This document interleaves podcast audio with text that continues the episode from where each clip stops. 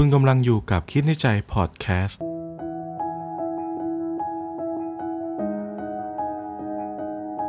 สวัสดีครับกลับมาพบกับพอดแคสต์ของคิดในใจกันอีกแล้วนะครับ ก็ EP นี้ครับเราจะมาในเรื่องของ จะทำยังไงเมื่อความถูกใจมันมากกว่าความถูกต้องครับ นี่คือแบบเป็นเรื่องเบสิกมาก ๆ ในชีวิตคนเราเลยนะครับ ที่เวลาเราไปชื่นชอบใครสักคน แต่ว่าเขาอาจจะมีแฟนอยู่แล้ว แต่เราถูกใจ เอ๊ะ แต่มันไม่ถูกต้องนะ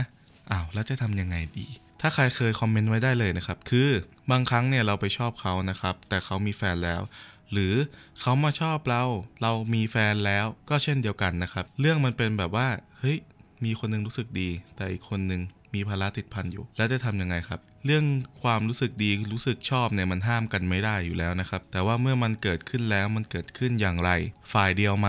หรือทั้งสองฝ่าย ปัญหานี้มันเคยทำให้คนนอกใจกันมา หลายต่อหลายคู่แล้วครับ เช่น แบบมีคนมาชอบ อีกฝ่ายหนึ่งดันชอบด้วย ฝ่ายที่มีแฟนแล้วก็ชอบด้วย มันเลยกลายเป็นความรักใหม่เกิดขึ้นปุ๊บแต่ความรักเก่ายังอยู่นะฮะเลยเป็นการนอกใจกัน แน่นอนครับของใหม่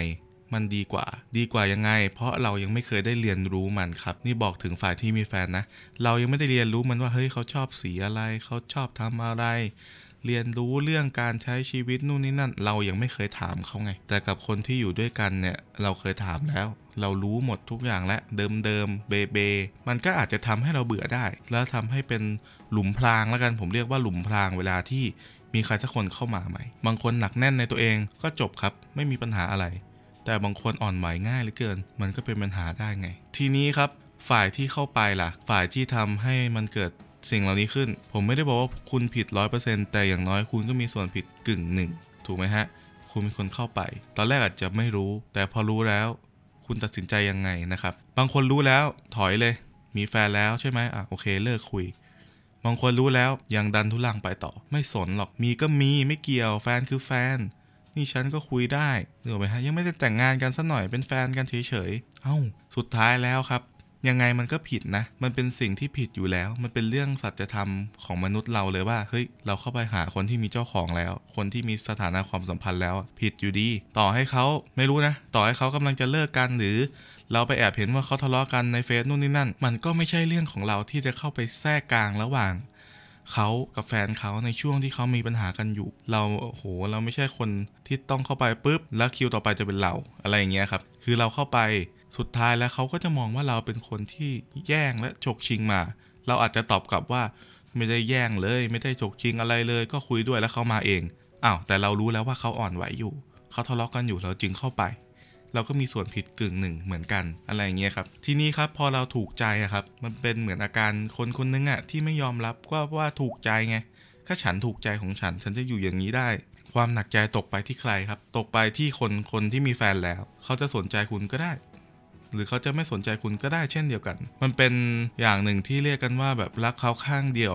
ก็คือรักเขานะ แต่เขารักหรือเปล่าไม่รู้ แต่ฉันจะอยู่อย่างนี้แหละอะสำหรับคนที่รู้แล้ว แต่ไม่อยากอยู่แบบนี้ทำยังไงได้บ้าง ไม่อยากอยู่แบบนี้ก็แค่เดินออกมาแค่นั้นเองครับ เข้าใจว่ามันจะมีช่วงที่แบบเฮ้ยเสียดายอะมันเริ่มแล้วอะ มันรู้สึกไปแล้ว มันเสียดายความสัมพันธ์อะ ไม่รู้ว่าข้างเดียวหรือเปล่านะอันนี้ มันเกิดขึ้นแล้วอะ เสียดาย ถูกใจมาก ไม่อยากถอยเลย รู้แล้วนะว่ามันผิดอะแต่อยากถอยแต่มันยากเหลือเกินอะไรอย่างเงี้ยครับ ยากแค่ไหนก็ต้องถอยครับ ในเมื่อคุณไม่ต้องการจะอยู่เป็นเลข 3 ในตรงนั้นนะครับ เหมือนความรักของคุณกับเขาเนี่ยนั่งรอปากถ้ำเปิดนึกออกไหมฮะ ซึ่งหินจะกุก่อนเมื่อไหร่เราก็ไม่รู้ใช้เวลานานไหมก็ก็ไม่รู้เหมือนกัน แต่ว่าการไปนั่งจ่อแล้วรอให้เขาเลิกกันเนี่ยมีอันไหนบัญญัติไหมว่าผิดอะผมว่าไม่มีหรอก แต่ว่ามันเป็นเรื่องที่สมควรไหมหรือเรื่องที่ควรทำไหม อันนี้ก็พิจารณาเอาเองแล้วกันว่า ชีวิตคุณอาจจะมีอย่างอื่นให้ทำเยอะกว่านี้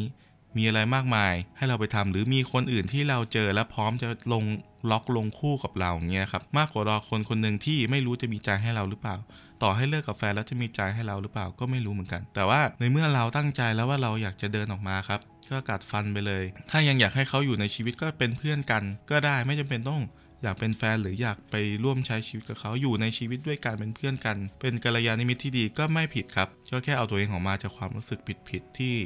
คิดจะไปเป็นมือที่ 3 เท่านั้นเอง แล้วถ้าคนที่ยังอยากดื้อล่ะ ผมว่ามีคนที่อยากดื้อคือ อยากจะอยู่ในความสัมพันธ์นั้นต่อไป ไม่ว่าคำตอบของคนคนนั้นจะเป็นอย่างไรก็ตาม ฉันก็จะอยู่รอ รักหลงมากอะไรอย่างนี้นะครับ ซึ่งอย่างเมื่อสักครู่นี้บอกไปแล้วครับ คุณอาจจะมีอย่างอื่นให้ พบได้เจออีกก็ได้ครับ แต่ถ้าคุณเลือกจะอยู่นะ คุณต้องยอมรับความจริงให้ได้ ข้อหนึ่งว่ามันไม่ได้เป็นบวกเสมอไปอะไรอย่างเงี้ยครับ ผมไม่ได้ตัดความหวังหรืออะไร แต่ว่าความจริงก็คือความจริงนะครับ คนเรามีมีคู่มีอะไรอยู่แล้วครับ ถ้าเป็นคนที่ซื่อสัตย์เขาก็จะไม่หาทางที่จะนอกใจคนของตัวเองนะครับ แต่เราก็ไปยุยงส่งเสริมเราก็ผิดนะครับ แล้ววันหนึ่งมีผู้หญิงคนหนึ่งมาทำกับแฟนเราอย่างเงี้ยครับ เราจะรู้สึกอย่างไร แต่ถ้าคุณเลือกที่จะอยู่ มันก็ไม่ผิดที่คุณจะตัดสินใจอย่างนั้น เพราะว่าไม่มีใครบังคับความคิดของคุณได้ สิ่งที่เราพูดกันก็คือให้เห็นว่าทั้งสองทางนี้มันมันหมายความว่าอย่างไร เลือกทางนี้จะเป็นยังไง เลือกอีกทางหนึ่งจะเป็นยังไง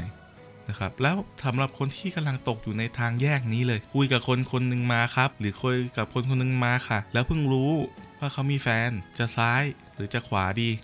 จะอยู่หรือจะไม่อยู่ดี เรารู้สึกดีต่อกันมาก เขาบอกจะ จะเลิกกับแฟนเร็วๆนี้เขาจะนู่นจะนี่คำถามนี้เจอมาบ่อยมากในชีวิตเลยนะครับคำตอบก็คือคุณตั้งสตินิดนึงลองถอยตัวเองมาดูภาพรวมครับว่าเฮ้ยย้อนกลับไปเลยนะเขามีแฟนแล้ว 1. เขามีแฟนแล้ว 2. ในขณะที่เขามีแฟน เขาคุยกับคนอื่น นั่นคือคุณ 3. ในขณะที่เขามีแฟน ไม่ใช่แค่คุยเฉยๆคุยแล้วรู้สึกดีด้วยอีก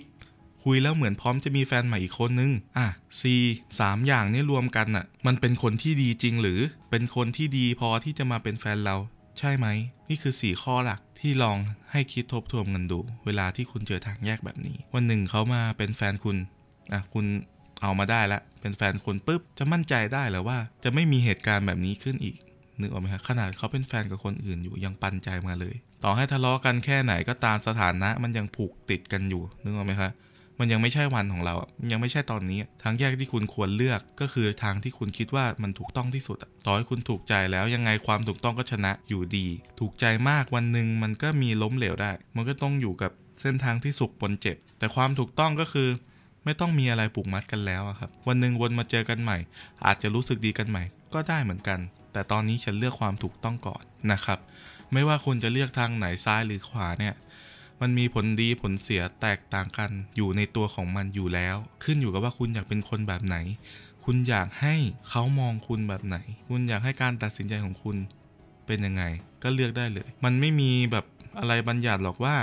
เลือกทางนี้จะได้สิ่งที่ดีไหม หรือเลือกทางนี้แล้วจะเป็นยังไง ไม่มีใครให้คำตอบเราก่อนเลย เหมือนเวลาเราทำข้อสอบนะครับ สิ่งที่ออกมาก็อาจจะเป็นแค่แนว แนวข้อสอบ แต่พอเข้าไปเจอจริง ๆคำตอบที่มันออกมามันไม่เหมือนกันนะเราไม่สามารถรู้คำตอบในข้อสอบก่อนได้นึกออกไหมฮะก็กามันไปก่อนครูจะตรวจออกมายังไงก็อีกแบบหนึ่งเอาละครับและนี่คือเรื่องราวทั้งหมดของตอนที่ชื่อว่าจะทำอย่างไรเมื่อมีความถูกใจมากกว่าความถูกต้องตอบง่าย ๆ คือต้องเลือกครับ แล้วจะเลือกอะไรอธิบายไปหมดแล้ว คุณเคยอยู่ในสถานการณ์แบบนี้ไหมลองคอมเมนต์มาคุยกันหน่อยนะครับว่าเฮ้ยฉันเคยเป็นนู่นนี่นั่น เลือกทางนี้แล้วเป็นยังไง เลือกอีกทางแล้วเป็นยังไงมาแชร์ให้เพื่อนๆรู้ได้นะครับ ก็พอดแคสต์คิดในใจในวันนี้ครับ ก็จะลงในทาง Spotify และ Apple Podcast ด้วยนะครับ ทุกวันจันทร์เลย ส่วนใน YouTube ก็จะลงหลังจากนั้นประมาณวัน 2 วันนะครับ ติดตามกันได้เลย ก็อยากให้ฟังในแอปก่อนเป็นที่แรกและที่เดียวสำหรับใครที่มีหัวข้อ หรือประเด็นอะไรอยากแชร์อยากให้พูดถึงเนี่ยอินบ็อกเข้ามาในเพจก็ได้นะครับ เดี๋ยวผมจะหยิบยกเข้ามาพูดถึงให้เลย แล้วก็ฝากติดตามไว้ด้วยนะครับผมสำหรับวันนี้ ก่อนนะครับสวัสดีครับ